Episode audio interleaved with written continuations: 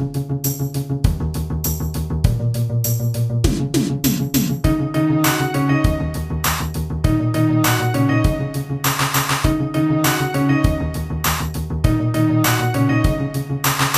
original American version of What's My Line, which ran from 1950 to 1967, was a breath of fresh air when I discovered it over a year ago. The name, What's My Line, to a British person, conjures up the rather staid image of old BBC. A bit stuffy, funny, but in a polite, sensibly English way. Also, it's often a case of, I've heard about that show, but I've never seen it because the BBC ha- have hardly any of the original run in their archives.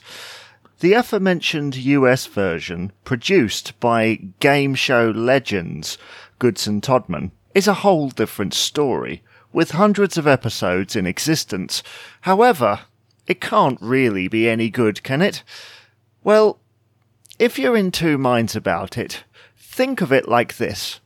Our version of the little that exists makes theirs look like a rave up at a student union. Sure, to Americans, it looks rather polite and old fashioned when comparing to modern game shows, but the energy that exists between the moderator and the panelists feels light and modern, almost progressive.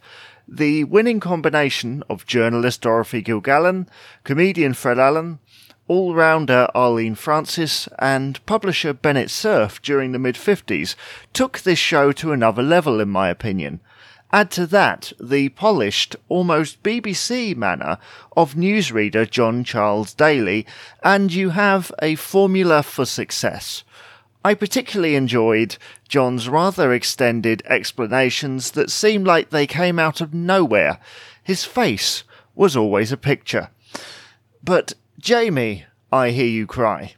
It's all fuzzy and in black and white, and I can't make anything out, and it's it's just rubbish because of that. How can I possibly enjoy this show?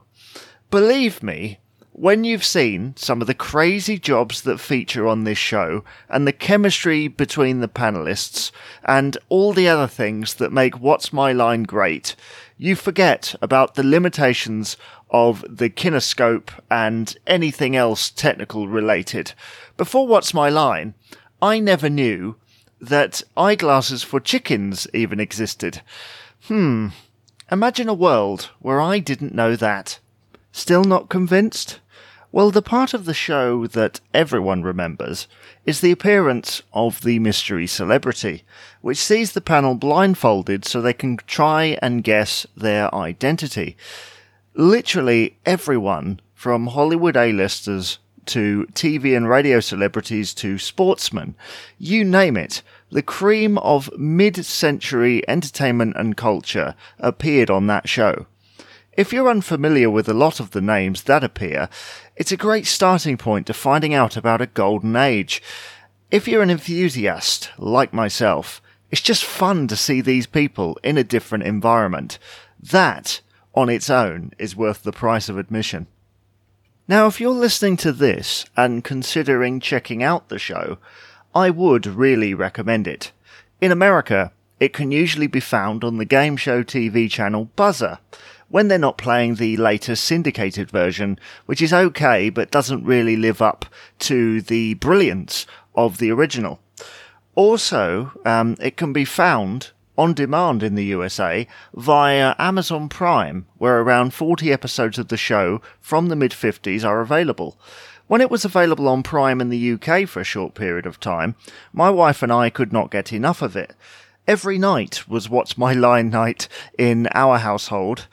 Now, in the UK, I would recommend checking out episodes on YouTube and joining the various Facebook groups dedicated to the series.